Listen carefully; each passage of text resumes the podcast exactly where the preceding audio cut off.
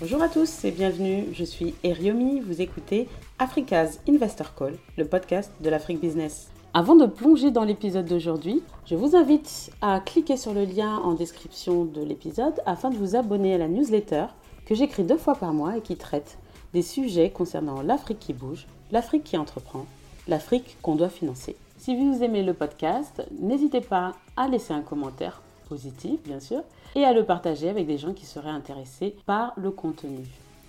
Aujourd'hui, je reçois Moussa Touré. Moussa a créé Mayan, un moteur de recherche dont une partie des recettes publicitaires sont reversées à des associations africaines. Avec Moussa, on discute de son parcours, on discute de Mayan bien sûr, et de la vision qu'il a pour sa start-up et comment elle peut impacter l'Afrique. On discute aussi de Dubaï. Moussa vient d'emménager à Dubaï et il explique pourquoi, selon lui, Dubaï, c'est là où il faut être quand on veut entreprendre vers l'Afrique. Bon épisode. Bonjour Moussa. Bonjour Éranie. Comment vas-tu? Écoute, ça va très très bien, en pleine forme. Beaucoup de choses, mais c'est bien. C'est toujours bon signe en 2022. bah oui. Euh, bah, je te propose de commencer par te présenter, présenter ton parcours et, euh, et euh, aujourd'hui, tu es à Dubaï, donc euh, ce serait pas mal euh, d'avoir un peu de contexte sur tout ça. Ouais, super. Bah, écoute, Moussa Touré, 27 ans, fondateur de, de Mayan, le moteur de recherche qui impacte l'Afrique. Entrepreneur depuis peu. D'accord. depuis seulement 8 mois. mais bon, c'est pas, c'est pas ma, ma, première, mon premier essai. D'accord. Mais, mais, donc, du coup, je, je viens d'un parcours principalement IT. Où j'ai pas mal bossé pour, euh, pour des sociétés américaines, euh, que ce soit Microsoft, Varonis ou euh, françaises, donc avec Orange. Et, et donc, depuis peu, l'entrepreneur est tout seul dans, cette, dans cet océan ouais. en, train de nager, en train de Depuis huit mois, quoi. Depuis huit mois, complètement. Et, ouais, et, et, pourquoi Dubaï? Bah, Écoute, principalement le, le, cadre de vie, déjà, qui, qui n'est sûrement pas le même, ça c'est sûr mais aussi pour les relations business et les opportunités business qu'il y a sur, sur Dubaï qui sont assez, assez incroyables. Mm -hmm. euh, et donc, euh, j'ai décidé de m'installer là, je ne sais pas pour combien de temps. Mais, euh, mais pour le coup, c'est vraiment un choix orienté business et, et, et tranquillité. Voilà. D'accord. mais écoute, on, on, reviendra sur ce point-là. Euh, ma première question, en fait, c'est donc tu as travaillé en France, tu as grandi en France et, et donc là tu es à Dubaï, euh, start-upper, start-upper euh, fier depuis huit mois. Tu disais que c'était pas la première fois que tu te lançais dans l'entrepreneuriat. Ça serait intéressant que tu partages euh, ton expérience euh, passée. Oui, bien sûr. Euh, alors si, je dois parler principalement de l'expérience passée corporate, c'est vrai que j'avais essayé de lancer une boîte de conseil, je crois que c'était en 2018.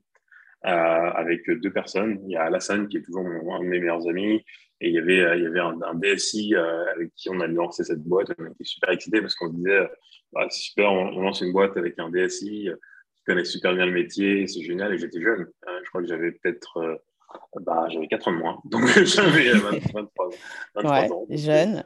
Donc, jeune. donc jeune et, et donc et fougueux, j'ai envie de dire. Et euh, c'est vrai que du coup, euh, j'ai lancé, j'ai voulu, voulu lancer cette boîte, mais finalement, ça s'est pas fait. Et en fait, pourtant, on a fait toutes les sessions de workshop, d'idéation, de, de, de, business, plan, de finance, enfin, tout, tout, ce qui allait en fait avec, euh, avec l'engouement qui allait avec l'entrepreneuriat. Mmh. Et c'est vrai qu'à ce moment-là, j'ai passé une période assez impressionnante parce que j'adorais ce que je faisais. faire les, les, les tableaux, sur, les, les, dessins sur les cambans, euh, faire la stratégie ouais. qui allait bien, essayer d'aller choper les bons contacts. C'est excitant. C'est excitant. C'est excitant. Bah, du coup, euh, donc, ça n'a pas été euh, à cette occasion que tu t'es lancé, mais aujourd'hui, c'est sur Mayan. Est-ce que tu peux en dire plus sur ce qu'est Mayan? Oui, complètement. Alors déjà, en fait, la, la top line, quand on, quand on, parle de Mayan, principalement, c'est un moteur de recherche qui impacte l'Afrique. Ouais. Ça, c'est la, la, la, première phrase qu'on entend quand on parle de Mayan. Et, et, et cette phrase-là a été choisie exprès parce que bah, notre stratégie aujourd'hui, c'est ça, c'est de give back to people. Euh, quand on regarde aujourd'hui euh, les méthodes de financement des ONG, c'est pas un, une des méthodes de financement qui est sustainable. C'est pas c'est pas c'est pas droit, c'est toujours fluctuant, c'est ouais. toujours problématique, c'est pas périn. Mm. Et, euh, et, donc du coup, euh, euh, ça, ça, peut poser problème. Et donc du coup, le premier gap qu'on essaie de résoudre, c'est le financement des non-profits, donc des ONG, qui impactent le continent africain. Donc autour de trois sujets l'agriculture, l'électricité et euh, l'eau. Euh, donc, du coup, quand vous faites une recherche sur Mayan, euh, ouais. bah, du coup, on génère des revenus via les publicités, donc qui arrivent en top de, de vos recherches. Et, et donc, on donne 30% pour ces ONG tous les mois. Donc, on essaie d'avoir déjà un premier modèle qui est un peu périn sur le financement de ces ONG. Et ensuite, le deuxième volet qu'on essaie de résoudre, c'est la digitalisation. bah, c'est un moteur de recherche. Forcément, aujourd'hui, on est certes les seuls à l'avoir lancé, mais demain, tout le monde va pouvoir se greffer à Mayan, que ce soit ceux qui veulent faire de la publicité, ceux qui veulent lancer des shops e-commerce, euh, ceux qui veulent promouvoir euh, à la fois le continent, leur, leur culture, leur, leur entreprise, enfin, plein de choses. Euh, et on veut devenir un, un peu cet endroit-là où vous allez promouvoir un maximum de choses, quoi. et même les podcasts. pour le coup, j'en parle. Ouais, bah, écoute, c'est très bien et beaucoup d'ambition, je comprends, par rapport à, à Mayan. Comment t'es venue l'idée en fait? Écoute, c'est une très bonne question. En fait, moi, j'ai toujours été, j'ai toujours adoré tout ce qui était euh, moteur de recherche et même navigateur en Google C'est vrai que c'est pas tout le monde qui fait la différence entre les deux. Euh, mais donc, du coup, le moteur de recherche, c'est là où vous allez faire juste la recherche. Et le navigateur, c'est tout ce qu'il y a autour. Euh, et, donc, du coup, c'est vrai qu'on n'a pas, pas forcément tendance à faire la, différence entre les deux. donc, moi, je regardais beaucoup les, navigateurs. Donc, que ce soit Chromium, que ce soit Mozilla, je regardais un petit peu tout ça pour voir un peu comment ça fonctionnait. Je me suis dit, mais attends, ces personnes-là, ils ont, ils ont quand même créé ah, quelque chose de folie. Là. Je me suis dit, oh, euh, c'est quand même dingue. Et donc, du coup, je me suis dit, attends, attends, on est sur Internet, on a des trucs qui arrivent sur notre PC, on n'a pas cherché à comprendre. Et, donc, du coup, j'ai bon, cherché à comprendre. Je n'avais pas non plus un, super niveau à cette époque-là, mais et donc j'ai cherché à comprendre comment ça fonctionnait déjà. Euh, et ensuite, j'ai commencé à creuser un peu le marché euh, pour essayer de comprendre un peu quels étaient les, différents business models. et, en fait, le premier qu'il y avait, c'était la privacy. Donc, il y avait tout le monde qui était sur le créneau de la confidentialité parce qu'il y a eu des gros scandales, forcément aux États-Unis.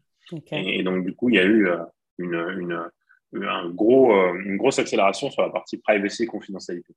Ensuite, il y a eu un deuxième volet, c'était euh, la partie sustainable. Donc, c'est tout ce qui est utiliser le digital pour avoir un impact social ou environnemental. Mhm. Et, donc, à ce moment-là, j'avais commencé à voir Ecosia qui avait mouru, qui était allemand. J'ai commencé à voir Océan Hero qui était américain. Euh, J'avais commencé à voir euh, Lilo qui est français. Enfin, et je me suis dit, mais attends, il y a un business model de folie à ce niveau-là. Je me dis, c'est dingue. Et, donc, il n'y a rien pour l'Afrique. Ah, ah, ah. Bah, il y a un gars qui est passionné euh, de moteurs de recherche navigateur, il découvre un marché, il a une niche. bah, et j'étais prêt. tu vois, quand, quand cette idée arrivait, j'étais prêt à tout lâcher pour, pour me lancer. Quoi. Mm-hmm. Il fallait que je me lance. Déjà, j'étais prêt à tout lâcher et rentrer sur le continent. Ça, c'était la première step. Et ensuite, dans ma tête, je me suis dit, mais attends, bah, je vais me lancer déjà. Je vais aller voir et choper des opportunités outside le continent parce que malheureusement, et je dis bien malheureusement, il y a beaucoup de boîtes qui sont à Dubaï qui pilotent le continent. Il y en a énormément. Et c'est dingue. Microsoft le fait depuis ici, Google une partie depuis ici, même s'ils ont certains sièges. Jumia, malheureusement, ils le font depuis euh, Dubaï. Euh, il, y a, énormément de boîtes. Et donc, en fait, euh, bah, tous mes clients peuvent être ici, en fait. D'accord. D'où Dubaï. c'est toujours un move un peu stratégique, pour l'instant, en tout cas. Okay. pas encore fait le choix du cœur. en, tout cas, en tout cas, ça montre ton implication dans la réussite et le succès de ton business. Donc, euh, bravo pour ça. Et, du coup, comment tu as pu euh, fédérer des acteurs autour de ton projet euh, et quelles sont les barrières que tu as pu lever, notamment, je dirais, en tant que, que start-upper de la diaspora si jamais tu peux partager ton expérience? Ouais, super. en fait, la, la première chose, c'était comment j'ai fait pour fédérer les, personnes autour du projet Mayan. Alors, mhm. c'est vrai que moi, j'ai toujours, aujourd'hui, depuis le début, on n'a pas énormément communiqué et c'était fait exprès.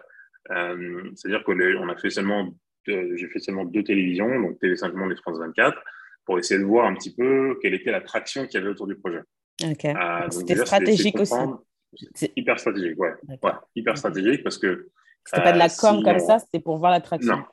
Non, c'était pour, premièrement, voir la, voir la, premièrement, voir l'attraction. Et le, plus important, c'était surtout avoir du feedback. Euh, parce qu'en fait, euh, on, lance un moteur de recherche qui peut devenir un, un, un, moteur de recherche mondial, continental. Euh, S'il n'y a pas de testing, il n'y a pas de feedback et on ne co-construit pas euh, le, le, projet avec les acteurs du développement du projet, mhm. bah, on va finir à la poubelle à un moment donné.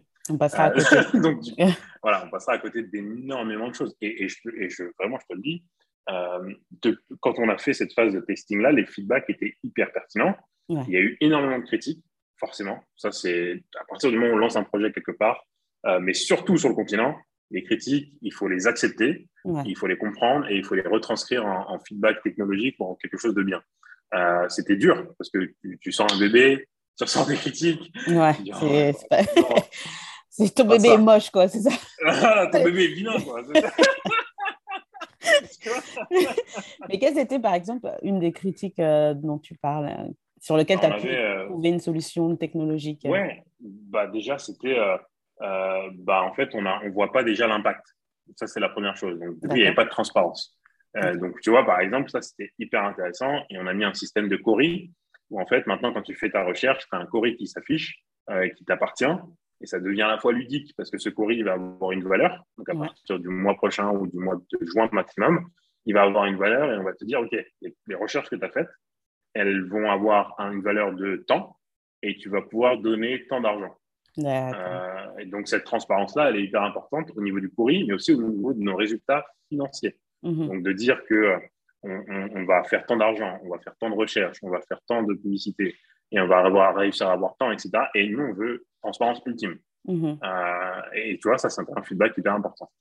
Ah bah donc, euh, donc, euh, donc, tu vois, c'était hyper pertinent. Et si je devais dire qu'il y avait des barrières, je dirais que euh, c'est pas vraiment une barrière en tant que diasporan. C'est plus parce que moi, je, pars du principe que les barrières, on se les fixe soi-même. Tu vois, mhm. dans, dans, notre tête, tu vois, on a tendance à, à, à, se mettre des premières barrières avant même d'y aller. Moi, j'ai tendance à y aller, voir s'il y a des barrières, et ensuite, bon, s'il y a des barrières, je vais essayer de réfléchir à ça. Donc, tu es dans l'action euh, tout de suite, toi. Ouais, c'est surtout, euh, j'ai eu l'idée et en un an, elle était exécutée. Euh, et, donc, du coup, ça, peut paraître court, ça peut paraître long pour certains, mhm. mais, mais, ce qui est sûr, c'est qu'entre la période où j'ai pensé à la chose et le moment où le produit est sorti, il y a eu un an qui se sont écoulés. Et, et, donc, pour moi, c'était short pour quelque chose qui peut faire quelque chose de grand, mhm. euh, qui, peut être très grand, tu vois. Et, euh, et c'est vrai que bah, c'est pour moi hyper important d'être dans l'exécution à fond à ce niveau-là. Et, euh, et, je sais pas vraiment une barrière, comme je te disais, que j'ai eu. C'est vrai que ouais, c'est pas vraiment des barrières. Je me suis en tout cas lancé, voir. Peut-être que je vais en avoir demain. Hein. bah, je pense que sur le, chemin de l'entrepreneuriat, il y en a toujours une qui peut traîner, donc je serais pas. Mais bon, en tout cas, tu, ça te fait pas peur. Et du coup, est-ce que euh, tu as été amené à lever des fonds? Et est-ce que euh, justement par rapport à, ce projet qui, euh, qui impacte l'Afrique, tu as eu des questions ou des intérêts particuliers? En tout cas, mhm. quel est le retour des investisseurs que tu as rencontrés? C'est une excellente question. déjà, en fait, la première chose, c'est que quand un investisseur voit ce projet, il se dit à la fois waouh et à la fois j'hésite. Pourquoi? Parce que bah, du coup, la première chose qu'ils voient, c'est euh, le gars veut concurrencer Google. Quoi. Euh, mais donc, du coup, en fait, euh, c'est pas le même créneau. Et c'est pour mm. ça que déjà, on, évite toujours de dire oui, on est concurrent de Google, etc., parce que c'est pas notre stratégie, clairement pas. Mm-hmm. On n'est pas, on n'est pas ça, c'est pas notre objectif. Et donc, à la fois, ils disent waouh parce que bah, ils voient le potentiel qui est énormissime, mais en même temps, ils ont peur parce qu'ils disent mais tu peux pas concurrencer Google. Donc, euh, donc du coup, on n'a pas essayé pour l'instant de lever des fonds de manière classique, en equity avec des séries A, séries B, séries C, etc. Mhm. euh, et en fait, on s'est tout de suite penché sur la crypto-monnaie. Euh, et en fait, ce qu'on va faire, c'est qu'on va faire une IDO, qui est l'équivalent d'une ICO, donc en crypto-monnaie, donc levée de fonds en crypto-monnaie, mais via ce qu'on appelle un utility token. Donc, c'est une IDO qu'on va réaliser pour lever des fonds en crypto-monnaie. Alors, pour moi, il y a un intérêt à faire ce chemin-là. Pourquoi? Le premier, c'est que euh, déjà, on passe de, on passe d'un cas d'usage à un autre qui est hyper pertinent. La blockchain et même les crypto-monnaies en, globalité euh, ont eu une forte adoption sur le continent. Euh, on a même dépassé le continent américain en termes de volume, en, en, termes de volume de transactions, en termes de volume monétaire, mais en termes de volume de transactions.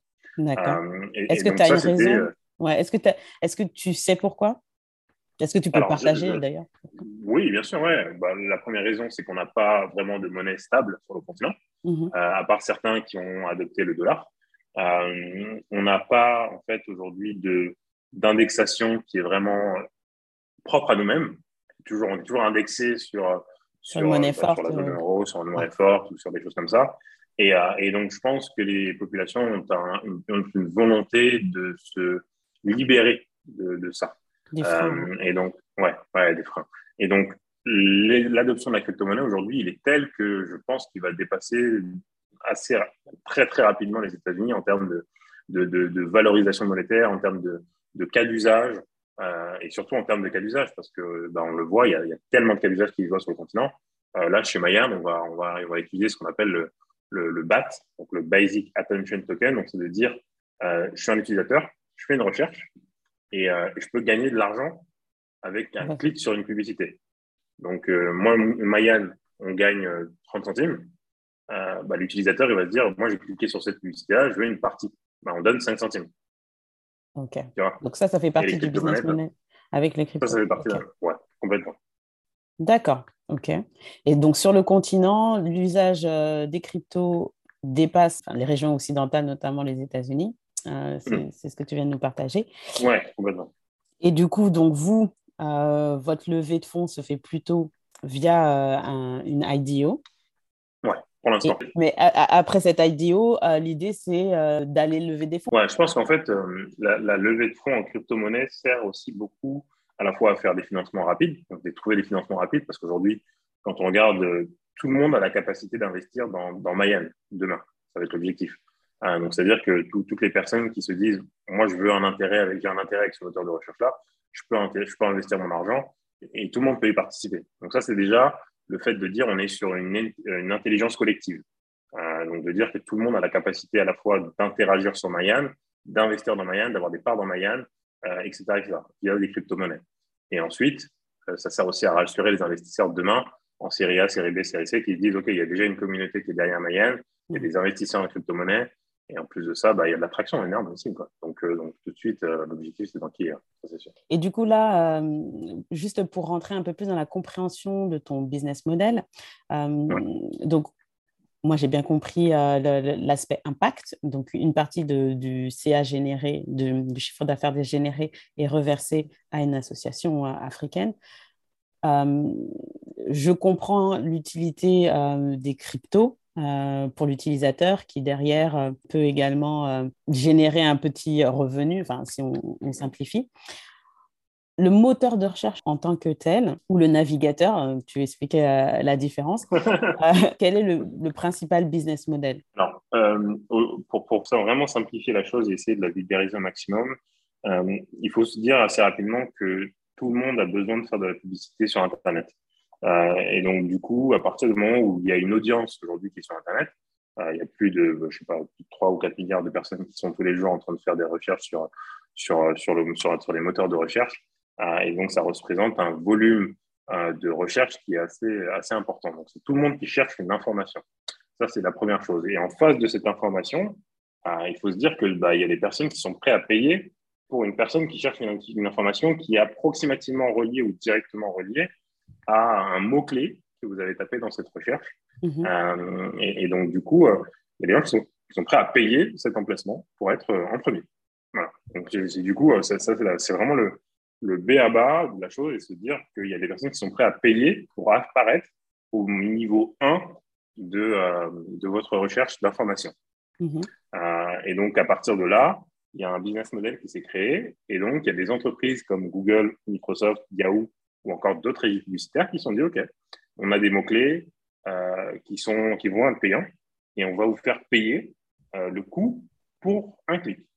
Euh, et donc, à chaque fois qu'il y a quelqu'un qui va faire une recherche sur ce mot-clé-là, vous, vous allez apparaître, donc en, fonction d'un système d'enchères, vous allez apparaître. Si l'utilisateur clique sur cette publicité-là, bah, du coup, vous nous donnez de l'argent. Voilà. Et donc, du coup, euh, toutes les entreprises aujourd'hui dans le monde, la plupart, en tout cas, je pense 80%, l'adoption, euh, fait de la publicité digitale. Et donc, ceci dire qu'on va apparaître en top des, euh, des recherches qui sont réalisées. Et donc, euh, bah, du coup, c'est là où il y a un business model autour des moteurs de recherche qui s'est créé, où nous, on va faire redescendre les publicités, parce qu'on a signé un partenariat avec Microsoft, de nous faire redescendre les publicités sur Mayan, d'un booking, d'un... Parce que du coup, on n'a pas encore cette capacité d'aller signer, par exemple, en, direct avec des annonceurs. Nous faudrait beaucoup de, commerciaux pour aller chercher des contrats et des choses comme ça, choses qu'on prévoit d'ailleurs de faire sur le continent. Mais, donc, du coup, il faut aller avec des annonceurs qui sont très gros, des bookings, des, des euh, accords hôtels, euh, euh, des, entreprises comme même Orange, qui, est très présent, qui va payer des fortunes tous les mois pour apparaître en digital. Et donc, nous, on a décidé de se passer là entre Microsoft et, ces moteurs de recherche-là, pour, et ces annonceurs-là, pardon, pour bah, du coup redescendre les publicités, faire de l'argent. À chaque fois qu'il y a quelqu'un qui clique sur une publicité, on génère entre 5 et 20 centimes en fonction en fait, des régions, euh, en fonction des, des, des, utilisateurs, de l'achat qui est réalisé peut-être après. Euh, et, donc, euh, et donc, à partir de là, bah, du coup, on décide de donner 30% pour le continent. D'accord. OK. Très, très innovant comme business model. tu parlais de ceux qui existaient qui avaient une, une, composante impact environnemental par rapport à l'Afrique. Tu es le premier, c'est top. Quelle est en fait ta vision sur les prochaines années sur ce secteur? Alors, euh, la publicité digitale, elle va s'intensifier. Alors, si je prends un angle de vue, Afrique. Euh, est-ce que tu veux que je fasse Afrique ou plutôt global? Euh, Écoute, on est là pour apprendre. Donc, tout. Ouais. Ok, tout. Ok. globalement, c'est ça. Alors, c'est pas que ça s'accélère, mais ça se, ça, ça, change un petit peu. En gros, il y a eu pas mal d'accords en fait au niveau européen et américain principalement autour de l'utilisation des données. Euh, c'est-à-dire qu'aujourd'hui, euh, tu sais, quand on parle de cookies, euh, c'est n'est pas pour rien que maintenant on vous demande si vous acceptez ou vous refusez les cookies. Il y a eu des abus, d'accord, dans cette industrie, dans, cette industrie autour de la, de la collecte des informations et, de, la revente de ces informations.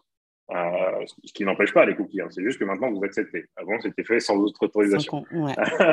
Sans qu'on voilà, c'est ça.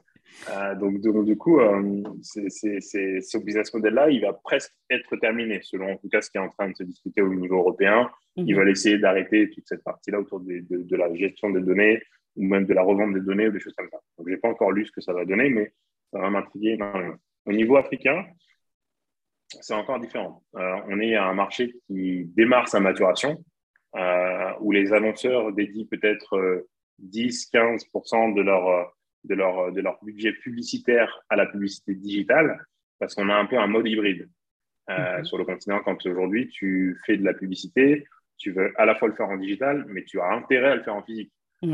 parce que, euh, parce que bah, du coup, on, est toujours une, a toujours une très très grosse présence en, en, physique et euh, une, une, une, une, population qui arrive en, en, digital, mais en masse, mais finalement tout doucement. Tu vois ah, donc, donc, on a plutôt intérêt à le faire en physique avec euh, bah, des panneaux publicitaires qui sont affichés dans les capitales, avec des camions avec de la musique qui, vont passer et qui vont s'arrêter à des stations, à discuter avec les utilisateurs, etc.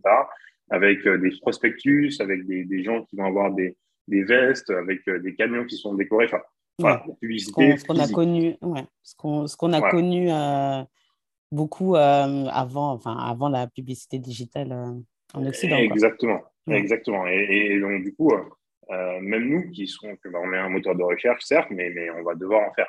Euh, parce que même si on est 100% digital, les, les populations qu'on vise, elles sont aussi en physique, elles sont beaucoup en physique. Euh, et donc, du coup, ça, c'est en train de changer petit à petit. Aujourd'hui, il y a peut-être 600, 650 millions de smartphones qui sont sur le continent, mhm. avec des, des, marques qui sont très présentes, que ce soit Huawei, que ce soit Transion, que ce soit Samsung, Apple, enfin bref, même Kunfabo qui est guinéen ou encore Mara qui est rwandais. Euh, d'ailleurs, il, y a il y a un marché qui est en train de se créer autour de la, du, du panafricain, du mobile panafricain. Panafricain, d'accord. ouais, intéressant, intéressant. c'est des industries intéressantes. ah, oui, oui. Ça, en tout cas, ça m'intéresse beaucoup. Mais, euh, mais, donc, du coup, euh, voilà. Donc là, il y a 600, 650 millions de smartphones. C'est encore en train de s'accélérer. Il y a une croissance qui est forte chaque année. mais ça prend un petit peu de temps, voilà. Et, au fur et à mesure, tu as des services qui, sont, qui vont s'accrocher à ça. E-commerce, banque en ligne, online banking même s'il y a le mobile money qui est différent du online banking, euh, il y a des services qui vont arriver. Donc, euh, donc voilà, ça va, ça va, ça va, ça va tout exploser, ouais. mais, euh, mais tout doucement.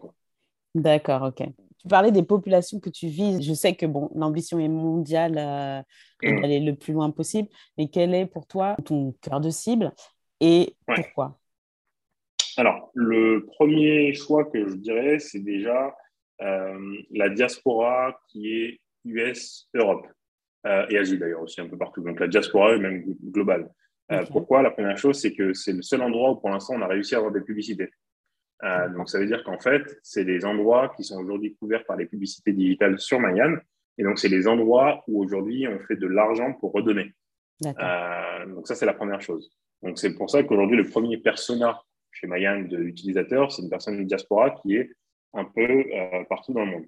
Le deuxième profil, ça va être le continent africain. C'est les Africains qui sont sur le continent et qui vont participer au développement de Mayan en allant dessus et en l'utilisant quotidiennement. Pourquoi?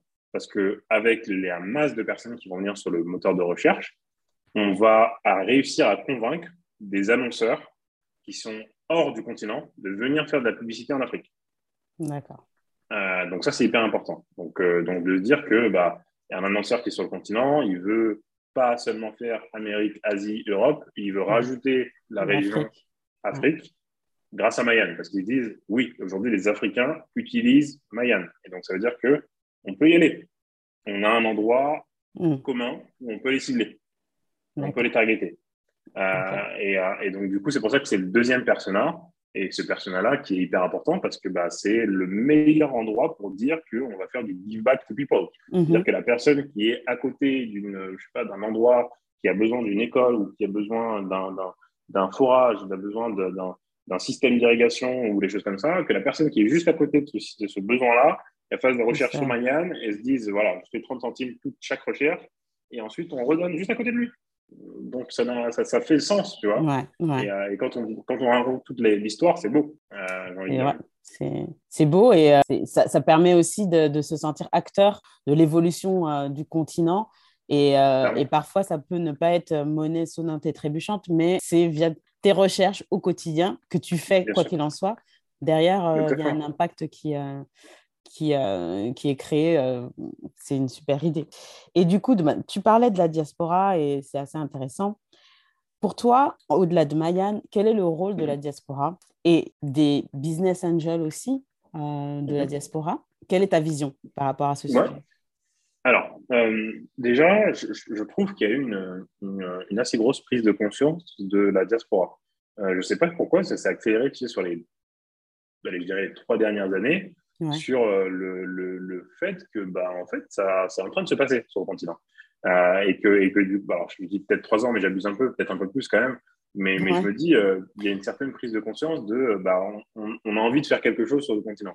Pour moi, je dirais qu'il y a eu, tu as raison, depuis certains événements, notamment aux États-Unis, George Floyd, mais également aussi, je mettrais le film Black Panther aussi, qui, euh, qui, a participé, je pense, euh, psychologiquement. Alors, euh, je ne suis pas du tout professeur en psychologie ou professeur, mais je pense que tu as une autre vision qui a été affichée et tu te dis, ouais, ben, si on veut ce côté de l'Afrique, ben, on doit le construire. C'est voilà. marrant ce que tu dis, parce qu'en fait, Black Panther, c'est un film extraordinaire, mais au-delà du film extraordinaire, en fait, il y a un mot pour ça et c'est le soft power. Et c'est un truc de fou parce qu'en fait, plus tu vois des choses euh, qui, te disent c'est ça l'avenir de mon continent, plus tu vas dire ok, il faut absolument que j'y participe. Et, et, en fait, le soft power, tu le retrouves partout. Euh, tu vas le retrouver par rapport aux médias et par rapport à ce qu'ils doivent te montrer, donc la beauté du continent, euh, de ce qui se passe par exemple sur, sur Instagram, quand tu regardes aujourd'hui des gens qui font des, des afro-tours et qui vont sur le continent te montrer, comme à Bénin par exemple, qui vont te montrer un peu partout sur le continent, la beauté du continent et tout. Ça, c'est ce qu'on appelle le soft power et ça fait super, ça fait vraiment beaucoup de bien. Avant, il n'y avait pas beaucoup de ça. Il y en avait un petit peu, mais il y en avait beaucoup moins que ce qui est en train de se passer là sur les deux, trois dernières années, où en fait, il y a ce soft power qui est en train de venir du continent et de, et de pardon, des personnes de la diaspora ou du continent euh, sur qu'est-ce qui doit se passer sur le continent réellement. Et donc, ça, on s'organise, on, discute, on, on, délivre des choses, on a des idées communes, on mm. met des fois nos égos de côté. L'histoire d'ego, c'est encore autre chose, mais ça va venir au fur et à mesure des fois. Mais donc, du coup, voilà, au fur et à mesure, ça avance. Tu vois. Ouais.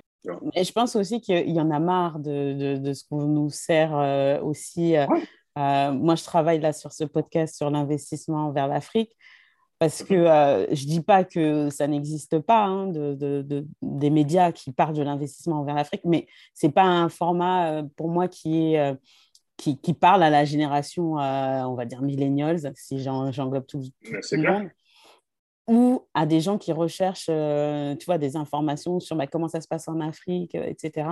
Mmh. Parce que si tu si tu t'arrêtes sur les médias généralistes, et c'est bien dommage, bah, tu as une vision encore, tu vois, misérabiliste du continent. Et ce qui, ce qui m'énerve, c'est que j'ai habité à Londres et à Londres, c'est pas du tout la même Afrique qu'on te présente. C'est marrant quand tu dis ça parce qu'en fait, euh, j'allais te dire, mais moi je regarde maintenant BBC. Ah bah. euh, et, mais quand je regarde BBC, j'ai l'impression qu'en fait, c'est qu'est-ce qui se passe? J'ai j'ai l'impression d'avoir loupé 80% de l'information en fait du continent. Au moins 80%. Ben, écoute, euh, moi j'ai habité il y a 10 ans euh, à Londres et euh, j'ai allumé BBC, j'ai vu News from Africa qui était un. tu vois, enfin BBC c'est comme TF1, enfin je sais pas, tu vois. et je me disais, mais il y a un quart d'heure sur l'Afrique, maintenant c'est devenu une émission et tout. Génial. Et, et, et aujourd'hui, je me dis, il faut qu'il y ait ça en France. Et qui va pousser pour ça? Ben, C'est nous. Hein. C'est pas. Enfin, faut pas attendre que ce soit les autres. Je vais refaire la parenthèse sur le, sur le et le média et la, vision derrière, mais l'idée euh, pour moi, c'est de savoir effectivement le rôle de la diaspora. Qu'est-ce que toi, tu, tu envisages euh, ou qu'est-ce que tu vois? Quelles sont les actions que tu penses que tout le monde peut faire euh? Alors, sur, tu parles de la vision des business angels, c'est ça? Tout à fait. Ouais. Alors, sur la partie vision des business angels, il y a une première chose qui est il y a eu une accélération en fait des, euh, des investissements early stage, euh, donc sur les entreprises entre euh, peut-être 30 000 et 100 000, 150 000 euros. Mhm. donc cette, cette, cette partie d'investissement-là, elle a commencé à accélérer pour, pour les startups sur le continent. maintenant, j'ai l'impression qu'il y, a une, il y a une partie qui est un peu manquante au niveau de ce qu'on appelle la partie seed stage. Euh, donc, c'est entre 100 000 et euh, peut-être 300, 400 000 euros sur le continent. Euh, et donc, du coup, j'ai l'impression qu'en fait, les business angels ont quand même pris conscience de comment fonctionne le continent, que, que, on a beaucoup de, de, on a besoin de temps pour construire quelque chose de solide.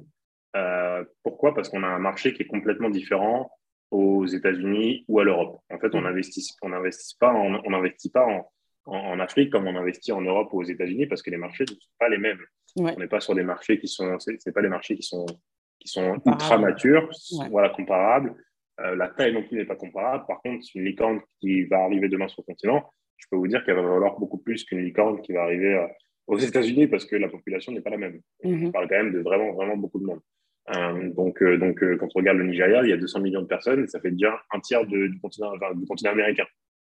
Et pourtant, je parle juste de 20 pays. Ouais. donc, euh, donc, euh, donc, voilà. Donc, euh, il faut quand même qu'on voit que bah, les investissements ne vont pas être, être, les mêmes. On va avoir besoin d'investissements forts pour scaler sur les 54 pays, même si je ne vais pas forcément targeter 54 pays, mais on, doit avoir cette ambition qui est continentale. Et les business angels peuvent, je pense, nous aider à le faire. Mhm. maintenant, je n'ai pas vu énormément de fonds d'investissement panafricains basés en Afrique. Euh, je sais que j'en ai eu un, euh, je crois que c'était au Sénégal avec Fatouma Taba qui avait levé peut-être 2 ou 3 millions d'euros pour, euh, pour un fonds d'investissement panafricain. enfin bon, voilà. Il y en a de plus en plus, mais. Mmh. Il y a des initiatives, ouais. Mais ça commence en tout cas. Ouais. Ça commence en tout cas, mais il y, a, il y, a, la plupart des fonds en fait, qui, qui, arrivent sur le continent viennent généralement du UK, euh, d'Europe de, plus généralement ou des États-Unis. Et donc, euh, il y a des licornes qui se créent depuis euh, New York, ou depuis le Delaware, ou depuis Londres, ou, euh, ou, depuis, depuis San Francisco pour l'Afrique. Et, et, donc, du coup, bah, il faut faire super attention à ça, quoi, parce qu'il faut que ce soit dans, dans, la bonne stratégie toujours. Et du coup, toi, là, aujourd'hui, tu es à Dubaï, parce que c'est l'endroit où, comme on disait tout à l'heure, tu as quand même beaucoup de grosses boîtes qui sont à Dubaï et qui pilotent leurs activités. euh, africaine depuis Dubaï. Euh, est-ce que justement le réseau d'investisseurs est, est, aussi euh, développé Est-ce que, est que tu peux nous en dire un peu plus sur la couleur bah, de, de l'investissement depuis Dubaï vers l'Afrique? Oui, complètement. Alors, l'investissement depuis Dubaï pour l'Afrique, il s'est beaucoup fait sur. Alors, je vais parler plutôt des, des Émirats plus, donc des Émirats plus, ouais. plus que Dubaï. Euh, parce qu'il y a aussi l'Arabie Saoudite qu'il faut intégrer dedans et le Qatar. Euh, et en fait, ce qui se passe aujourd'hui, pour te dire un petit peu ce qui s'est passé récemment, c'est que euh, l'Arabie Saoudite a monté un fonds dédié pour le Nigeria. et donc pour les startups nigériennes, par exemple. Mhm. il me semble que c'est 6 milliards d'euros, pardon, 6 milliards, de, 6 milliards de dollars, pardon, pour, pour aller accélérer sur les, ouais, pour aller accélérer sur les, sur les, startups. Ouais, c'est un, truc de... Ils n'ont pas le temps. Ils n'ont pas le temps. Mais c'est un bon signal. Après, bon, je ne sais pas si c'est du VC euh, ou des fonds PME. Enfin, du, enfin, bah, du capital Je n'ai pas encore assez. Ouais, Je, fais bien de poser la question, mais, mais c'est à creuser. Mais ce qui est sûr, voilà, c'est qu'il y a, il y a de l'argent qui va couler. Euh, et, donc, euh, et, donc, du coup, euh, c'est pareil pour le Qatar, mais j'ai vu beaucoup d'investissements en fait qui venaient des, Émirats, principalement sur des infrastructures, de, de, de, des grosses infrastructures. Par exemple, je crois que le port du Sénégal, par exemple, ça a été financé par le Qatar. Euh, je vois aussi plein de choses en Sierra Leone qui sont financées par le Qatar et euh, par, par les Émirats en globalité. Et donc, du coup, autour des startups technologiques, j'en ai pas encore vu énormément parce que je ne me suis pas encore intéressé. Euh, mais je pense que ça doit être assez solide pour se dire qu'on peut soulever un investissement depuis Dubaï pour aller piloter le continent africain. Ce qui n'est pas forcément mon objectif, hein, bien entendu, mais euh, je, je, pense que c'est le cas. Euh, c'est un écosystème quand même qui est plutôt très avantageux. Euh, le fait qu'on peut faire des connexions très rapidement et très facilement. Euh, et, et, donc, tu vois, par exemple, en ce moment, il y a pas mal de business autour des commodités. Euh, donc des commodités, euh, cajou, cacao, euh, mhm. riz, maïs, enfin voilà, des grosses commodités qui sont nécessaires et par milliers de tonnes. Et donc du coup, donc du coup voilà, il y a plein de choses qui se font, il y a plein d'opportunités à Dubaï, et, et, pour le coup, c'est assez, assez, assez intéressant en tout cas pour quelqu'un de dynamique qui a envie de réussir à fond. Enfin bref, je sais pas. Ouais. En tout cas, moi j'aime bien. Euh, ok, donc tu, tu, ouais, tu es euh, défenseur de, de Dubaï euh, par rapport en tout cas au continent. Bah, en, tout cas, par rapport au choix business maintenant, oui, pour moi. Mhm. maintenant, le choix de cœur, bah, je suis en train d'essayer de voir quel est le pays sur lequel je vais atterrir. Ouais. mais je pense beaucoup au Rwanda et je pense, en fait, c'est malheureux à dire, mais je pense beaucoup à l'Afrique anglo-saxonne. Ouais. pas francophone, même si je suis sénégalais malien. Ouais. Mais, mais ouais, Rwanda, Kenya ou Afrique du Sud. Ouais. Bah, c'est là où, effectivement, c'est des, des mini-hubs hein, quand même. Enfin, l'Afrique euh, l'Afrique euh, du Sud, euh, Nigeria. Nigeria, non? Il y a beaucoup trop de monde, je crois, au Nigeria. Mais pourquoi pas Mais ouais, pourquoi okay. pas, ok, ok. ok. je dirais maintenant, on peut peut-être parler de, de, de, Mayan et quelles sont les prochaines étapes pour toi et puis l'actualité autour de, de, de, cette nouvelle pépite? Bah, en fait, euh, là, la, grosse actualité qu'on veut avoir, c'est que on est censé euh, signer des personnalités publiques euh, par rapport à Mayan pour qu'en fait, on puisse avoir des ambassadeurs un peu globaux. donc, un ambassadeur par pays sur le continent africain et un ambassadeur qui va piloter à la fois la totalité et surtout rayonner un peu mondialement. pourquoi? Bah, Parce qu'il y a besoin que les gens entendent parler de Mayan dans le monde entier. Euh, et, euh, et, surtout, on a besoin d'avoir un ambassadeur local sur le continent. C'est encore dommage, mais ça va changer, je pense. On fonctionne beaucoup aux personnalités publiques. Mhm. Euh, c'est qui parle de ce projet-là. et donc du coup, et donc du coup, on est obligé de faire ça. On est obligé d'aller chercher des icônes dans chaque pays. parce qu'en Égypte, ils vont pas écouter quelqu'un qui vient d'Afrique du Sud. parce qu'en Algérie, ils vont pas écouter quelqu'un qui vient d'Éthiopie ils vont, voilà, donc tu es obligé d'avoir des, des, leaders locaux pour aller accélérer euh, ton adoption dans un mhm. pays. Euh, et donc, du coup, voilà, l'objectif, c'est d'aller chercher des ambassadeurs un peu, un peu globaux et, internationaux connus, euh, des footballeurs, des chanteurs, des choses comme ça. Et donc, normalement, on est censé démarrer avec un premier au mois de mai. D'accord. Et vous allez voir l'annonce qui va bientôt arriver. Les doigts, on croise les doigts. Ouais, c'est ça. Mais donc, du coup, ça, c'est la première chose. La deuxième chose, c'est que stratégiquement parlant, on veut accélérer la signature avec les, euh, annonceurs. Donc, on va mm. aller chercher Orange, on va aller chercher Binance, on va aller chercher euh, MTN, on va aller chercher les entreprises qui vont faire de la publicité sur Mayan. Euh, et, donc, du coup, il faut qu'ils prennent conscience que leur stratégie digitale demain, elles vont avoir de l'impact en faisant de la publicité sur Mayan. Ce qui leur va bien, je dirais. Aujourd'hui, l'impact, c'est, c'est le sujet aussi des, des, grosses compagnies qui ont besoin de démontrer qu'elles font du business, mais qu'elles elles, euh, elles ont aussi en tête tout ce qui est extra-financier. Bah, clairement, euh, la stratégie RSE d'une boîte aujourd'hui, si elle n'est pas clean et claire, euh, c'est pas, pas bon. c'est pas bon. c'est ça. Euh, c'est qu'il y a un problème quelque part. Et donc, du coup, ouais. Mayenne peut s'inscrire dans cette, dans cette stratégie totale. Quoi. On est totalement dedans. On est même pile poil dedans. Donc, euh, donc ça, c'est, ça, c'est super. Et, euh, et, donc, tu vois, euh, on veut accélérer l'adoption en, utilisant des leviers qui sont conséquents. Là, mon objectif avant fin 2022, c'est d'aller choper un, un, constructeur de mobiles sur le continent, type, mhm. par exemple Huawei, pour que Mayan soit par défaut sur tous les smartphones qui sont vendus sur le continent. D'accord. ça, c'est le gros sujet. 2022, si j'y arrive pas, c'est que je vais, tirer la tronche l'année prochaine. je vais pas être content, quoi, tu vois. Ça va prendre du temps, mais on va y arriver. Quoi.